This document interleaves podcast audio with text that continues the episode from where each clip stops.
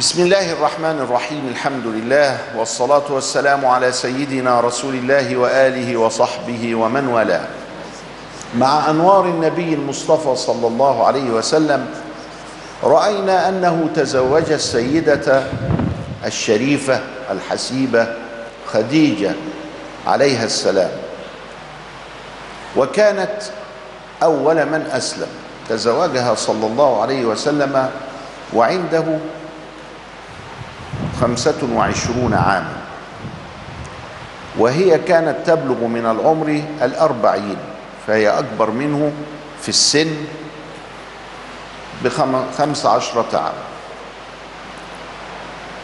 النبي صلى الله عليه وسلم لما سألوا العباس هل أنت أكبر أو محمد أكبر؟ قال هو أكبر لكنني ولدت قبله. فهي السيدة خديجة في السن بس لكنها هي التي التمست البركة والفضل من سيدنا وتشرفت به ودخلت إلى نطاق سيدة نساء العالمين. قال كمل من الرجال كثير ولم يكمل من النساء إلا أربع مريم ابنة عمران التي أحصنت فرجها وآسية زوجة فرعون وخديجة بنت خويلد وفاطمة بنت محمد. فهذه الأربعة وصلنا إلى حد الكمال. السيدة خديجة كانت من أثرياء العرب وكانت تحب النبي صلى الله عليه وسلم خاصة بعد الزواج ورأت منه الكرم والحب والعطف والحنان والأمان. رأت فيه المثال الكامل. فكان خير زوج وخير أب ولما مات أبناؤه لم يجزع. كان كنت ترى عينيه الشريفتين تمتلئ بالدموع ويقول إن القلب لا يحزن وإن العين لتدمع ولا نقول ما يغضب الله. فكان صلى الله عليه وسلم عنده الدنيا والآخرة على حد سواء ليس بينهما شيء. لما تزوج النبي خديجة عليها السلام وأنجب منها أبناءه عبد الله والطاهر ومات في الصغر. ما كان محمد أبا أحد من رجالكم. وبعد ذلك رزقه الله بإبراهيم فمات. أيضا. في الصغر عنده سنتين. ورزقه الله بالبنات. زينب رقية أم كلثوم فاطمة عليها السلام. وعليها السلام هذه واحد يقول لحسن يكون شيعي. لا ده الإمام البخاري في البخاري يقول فاطمة عليها السلام. فاحنا فاطمة عليها السلام. ليه؟ لأنها من الكمل. فاطمة وخديجة ومريم وآسية تقول عليها السلام. أمال إيه؟ دي من الكمل. النبي صلى الله عليه وسلم تزوج خديجة ولما رزقه الله منها الولد لم يتزوج عليها. حافظ على الأسرة. أبدا من ناحية لأن في أسرة ومن ناحية أخرى لشدة حبه لها. فقد كان يذكرها بخير حتى بعد وفاتها. وعائشة تقول مرة انتابني غيرة من خديجة فتكلمت كلمة كده. قالت له ما بال هذه العجوز أو شيء من هذا القبيل؟ عائشة هي الوحيدة التي تزوجها رسول الله وهي بكر والباقي كله ثيب بما فيهم السيدة خديجة. قال فرأيت وجهه قد تغير. وقال لقد رزقني الله منها الولد. كأنه عايز إيه؟ يغيظ عائشة ما دام بتغيظ خديجة. وقفي عند حدك لقد رزقني الله منها الولد وآوتني حيثما تركتموني وخذلتموني وصدقتني حيثما كذبتموني وكذبني قومك. ما سكتش. الله ده راجل بيحبها بقى. ما هي مش موجودة. دي منتقلة إلى الرفيق الأعلى. ما هو شاف كتير معاه. رأى جبريل وهو يدخل عليه ويقول بلغ خديجة من الله السلام. وبشرها بأن لها بيتا في الجنة من قصب. من قصب ده لما البيت يبقى من قصب ده بمليارات. علشان نعمله من قصب ده هو نوع من أنواع ال يعني زي ال- السوفت ستون كده يعني حاجة حاجة حلوة قوي من قصب. لا تعب فيه ولا صخب. حتة هادية كده وعلى ربوة وفي قصر منيف. ده بيت خديجه في الجنة. فقالت عليك وعليه السلام. عليك وعلى جبريل. السلام. فأخذ ال- الناس إنه لما حد يبلغك سلام ويقول لك فلان بيسلم عليه قم تقول عليك وعليه السلام. هذه الكلمة بتاع سيدتنا خديجة اللي قالتها لسيدنا وهو يبلغ سلام الله عليه. السلام عليكم. طب لما ربنا بيسلم عليها ده حاجة بقى تانية. ملناش تدخل بقى. دي حاجة تانية. اذا رسول الله صلى الله عليه وسلم تزوج خديجة ولم يتزوج لما رزقه الله منها الولد أي امرأة أخرى عليه. من يدعون سنة رسول الله يتأملوا تلاقيه متجوز أربعة قال إيه سنة؟ ما السنة ما كانتش كده. ويخلف من كل واحدة منهم عشر يبقى أربعين. وبعدين يقول لك دي السنة. لا ما هيش هي دي السنة. السنة إن هو لما تزوج فخلف منها ما اتجوزش عليها. ها؟ اعمل كده. ثم لما انتقلت إلى الرفيق الأعلى عليها السلام تزوج النبي صلى الله عليه وسلم سودة بنت زمعة. ثم تزوج في المدينة بعد الهجرة بعائشة. بنت الصديق أبي بكر رضي الله تعالى عنهما. ثم تزوج بأم سلمة لما مات زوجها. وكانت أم سلمة وأبو سلمة من أول المهاجرين. ثم إلى الحبشة ثم إلى المدينة فكانوا من المجاهدين في سبيل الله. وكانت أم سلمة فقيهة عالمة. ومن أمهات المؤمنين ممن تصدرن للفتوى عائشة وأم سلمة. وكانت راوية للأحاديث فأحب فيها النبي هذا المعنى وفعلا حملت كثيرا من سنته الشريفة للأمة. وتزوج أيضا حفصة وحفصة هي بنت عمر. ابن الخطاب. وحفصة لما كتب عثمان المصحف الذي وحد عليه الأمة بإذن الله وإلهامه وقوته هذا هذا مصحف أبي بكر. لما كتب أبو بكر المصحف فإنه ذهب إلى عمر. ولما جاء عمر يموت ولم يعرف من الذي بعده لأنه عمل لجنة استشارية لانتقاء الخليفة بعده؟ حفظه عند حفصة. ولما عثمان جاء يكتب المصحف طلب هذه النسخة الأصل من حفصة وقال لا نفجعك فيها. هاتيها بس هننقلها ونردها لك تاني. ففعلت. فحفصة كانت سببا في حفظ كتاب الله سبحانه وتعالى. وتزوج النبي صلى الله عليه وسلم من أم حبيبة بنت أبي سفيان. وكانت قد رحلت إلى الحبشة وزوجها كأنه رجع عن الإسلام فلما عادت تزوجها النبي صلى الله عليه وسلم.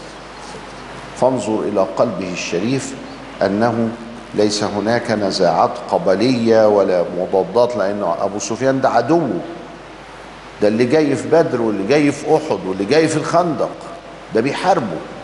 وبالرغم من ذلك تزوج من ابنته المؤمنة الفاضلة السيدة أم المؤمنين أم حبيبة. وتزوج أيضا من امرأة يقال لها زينب المخزومية وزينب هذه ماتت في حياته صلى الله عليه وسلم وتزوج بزينب بنت جحش وكانت مع أسام مع زيد بن ثابت وزيد بن زيد بن حارثة وزيد بن حارثة هذا كان يسمى ابن محمد كان يسمى زيد بن محمد. لأنه أتى به رقيقا عبدا ثم نسبه لنفسه وحرره وكذا وبعدين زيد ابن محمد ربنا حرم ادعوهم إلى آبائهم فخلاه زيد بن حارثة زي ما هو ولما جاء حارثة يطلبه أبى وقال أنا مش هسيب الراجل ده فذهب حارثة في حال سبيل. تزوجت زينب بنت جحش من زيد لكنهم ما استمروش فتزوجها النبي بعد زيد ونزل في ذلك قرآن والله أعلم.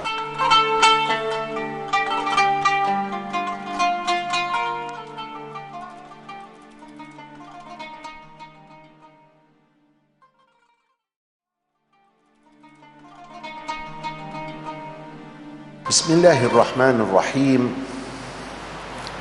تكلمنا عن بعض زوجات النبي المصطفى صلى الله عليه وسلم.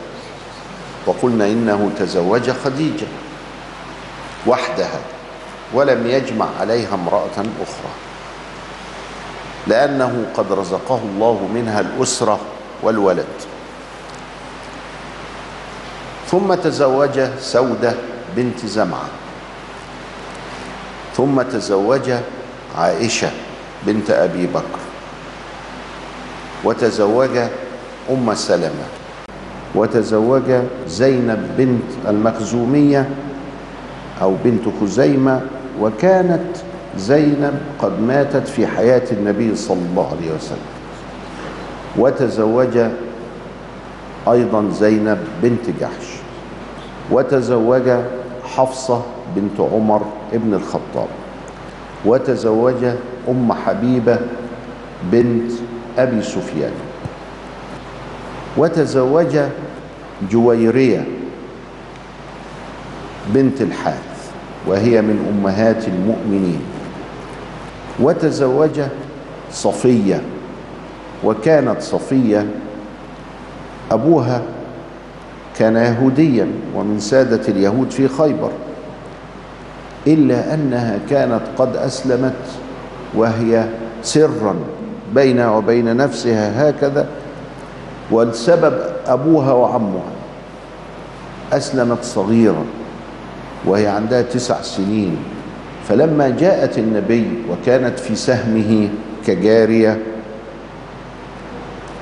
عرض عليها الإسلام. فقالت يا رسول الله أنا مسلمة أصلا.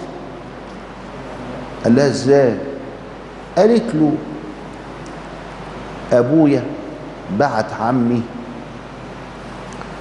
علشان يختبرونا كده حتى يختبروه. وبعدين أبويا منتظر عمي يوصل بالنتيجة. وكانوا الاتنين دول يحبوني قوي. فلما أدخل عليهم يقوموا ويحضنوني ويطيروني في الهواء كده من شدة حبهم فيا. ففي اليوم ده دخلت على أبويا لقيته مهموم وحاطط إيده على خده وسرحان وما شافش ما شافنيش. فأنا خدت في نفسي الله هو زعلان مني ولا إيه الحكاية؟ فوجدت عمي داخل وما شافنيش. أنا قاعدة كده في طرف الركن بتاع الاوضه وهم ما شافونيش هم الاثنين من الغم والهم اللي نزل عليهم. فقال له أبي أرأيته هو؟ أنت شايف إنه هو؟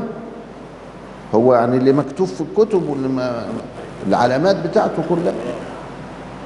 قال هو هو. فأنا سمعت الكلام ده وهم مش واخدين بالهم إن أنا في الأوضة.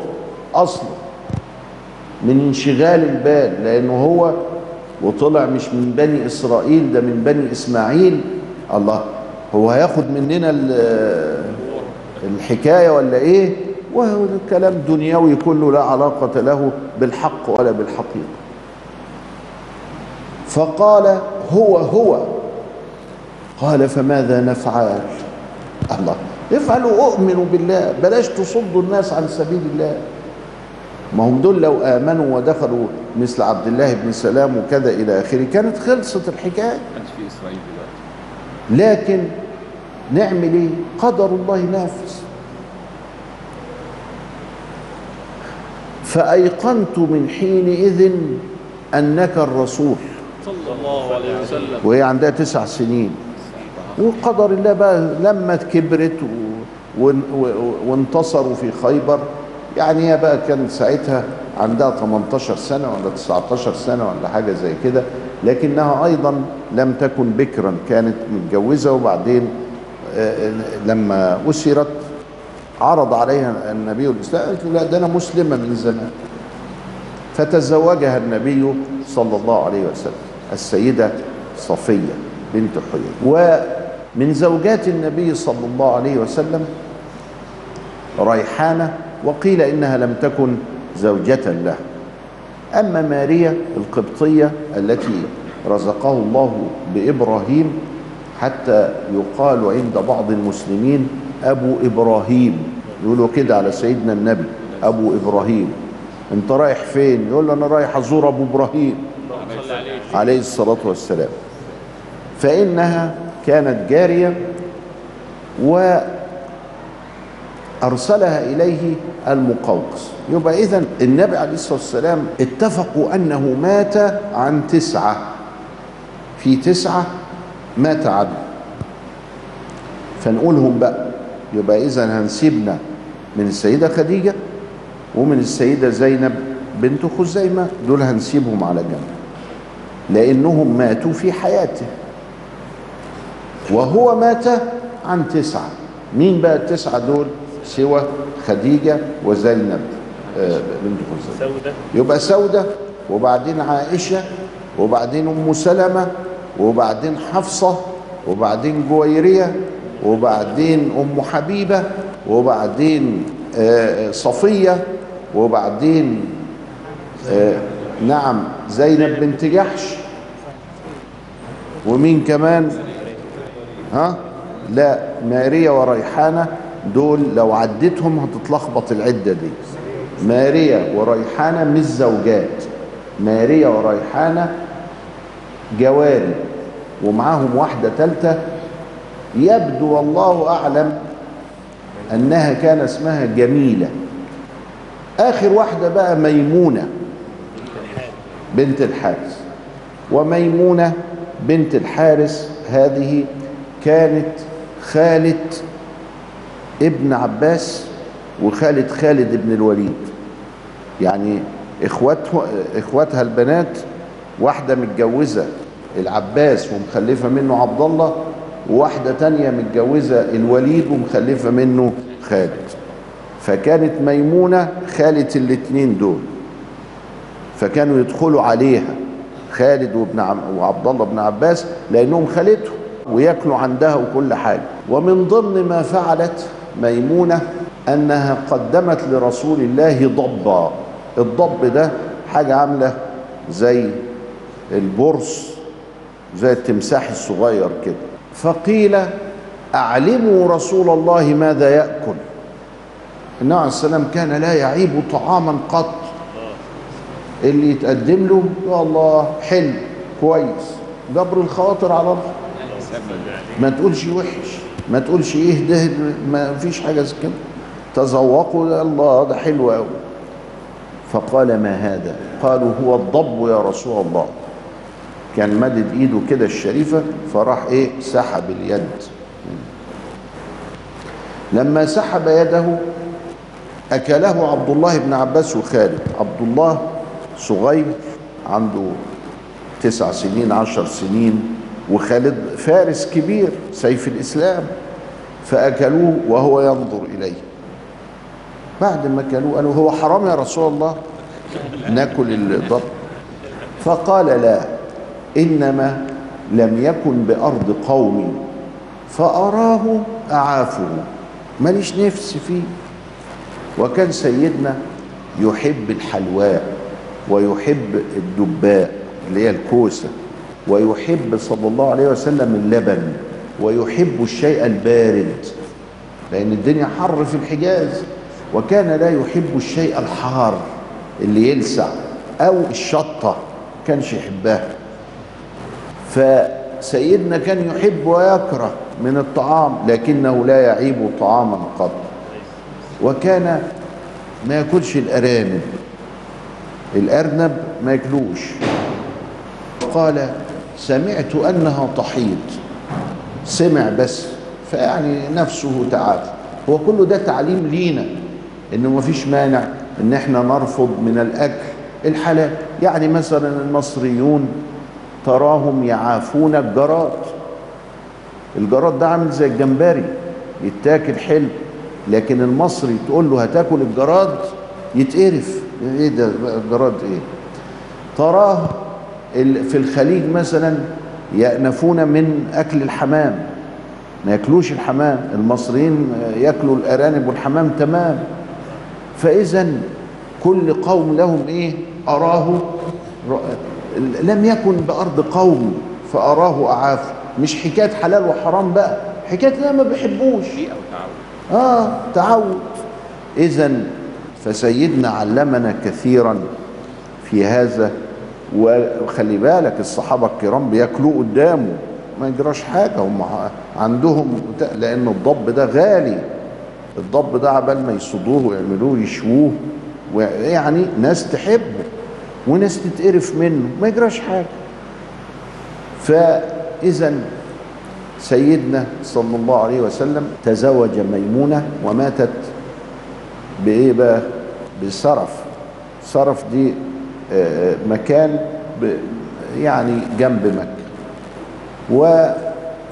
وهو المكان الذي تزوجها فيه رسول الله صلى الله عليه وسلم. ربنا أذن إنها تموت وتدفن في المكان اللي اتجوزها فيه رسول الله. فدول التسعة اللي مات عنهم رسول الله. لما تضيف إليهم زينب بنت خزيمة وتضيف إليهم خديجة يبقوا 11 بالشكل ده. لما تضيف إليهم الثلاثة الجواري جميلة. يا جميلة دي مش اسمها يظهر بيقول امرأة جميلة. فهل جميلة اسمها ولا لأ؟ ما نعرفش جميلة دي وريحانة وماريا المقوقس بعت له ماريا وسيرين. وساعات يقولوا عليها شيرين. يبقى اسم شيرين ده اسم بعيد من زمان ماريا وشيرين وهم أخوات كانوا أخوات. فسيدنا النبي عاتل هم الإسلام طبعا فعرض عليهن عليهما الإسلام. فأسلمت ماريا فاجتباها لنفسه وأبت سيرين قالت له لا أنا الإسلام مش داخل دماغي. ما اناش عايز. خلاص مش عايز مش عايز. وأعطاها عبد الرحمن بن عوف. قال له خد البنت دي أكرمها وكذا وهي جارية بعتها لنا المقوقس هديه ففازت ماريا برضا الله والثانية دي راحت مع معلش. سيدنا الرسول صلى الله عليه وسلم اذا إحنا معانا دلوقتي كام؟ 11 و3 يبقى 14 يبقى هم دول النساء اللاتي كن حول رسول الله صلى الله عليه وسلم. مات عن تسع تسع نساء في ذمته إيه بقى ال- ال- ال- المزية بتاعت هذا؟ أنهن أمهات المؤمنين. يعني إيه أمهات المؤمنين؟ يعني ما ينفعش تتزوجهن ولا واحدة. نمرة اتنين وقرن في بيوتكن ولا تبرجن تبرج الجاهلية الأولى. نمرة ثلاثة يضاعف لها العذاب ويضاعف لها الثواب إن فعلت شرا أو خيرا. نم ولكن الحمد لله كلهن متن على الإسلام وعلى الإيمان وعلى التمسك بشرع الله والحمد لله رب العالمين. ولذلك كنا أمهات للمؤمنين. فإذا ذكرتها فلا بد عليك أن توقرها توقير الأم. وإلا كنت عاقا لأمك. فالعقوق ليس لأمك التي ولدتك فقط بل هؤلاء المساكين الذين يشتمون السيدة, السيدة عائشة. دول مساكين دول بيعقوا دول عاملين شيء مثل الشرك بالله لأن عقوق الوالدين كالشرك بالله. ولذلك فهم على خطر عظيم. ده بيسيب أمه ده ده حاجة وحشة قوي ولذلك يجب علينا أن نتبرأ وأن نستعظم هذا الفعل الخبيث. أمهات المؤمنين كنا في معية رسول الله صلى الله عليه وسلم وكنا في خدمته وكنا في بيته وكنا تحت جناحه ولذلك أكرمه الله سبحانه وتعالى فيهن. شوفوا يا جماعة اللي بيننا وبين العالمين هو رسول رب العالمين. صلى الله عليه وسلم. لخص الحكاية. اللي بيننا وبين العالمين هو رسول رب العالمين. كذبه أقوام. يبقى اللي بيننا وبيننا هذا. إحنا آمنا به وهم كذبوه. وأقوام لم يعرفوا قدره. فبعضهم أهان زوجاته. وبعضهم أهان أصحابه. وبعضهم أهان أهل بيته وبعضهم أهان حاله مع الله وادعوا بأنهم من المسلمين. الذي بيننا وبين طوائف المسلمين أو الأديان هو رسول الله صلى الله عليه وسلم. عرفنا قدره أحببناه أعطيناه ونصرناه ما هو أهل له فالذي بيننا وبين العالمين هو رسول رب العالمين صلى الله عليه وآله وسلم. إلى لقاء آخر أستودعكم الله والسلام عليكم ورحمة الله وبركاته.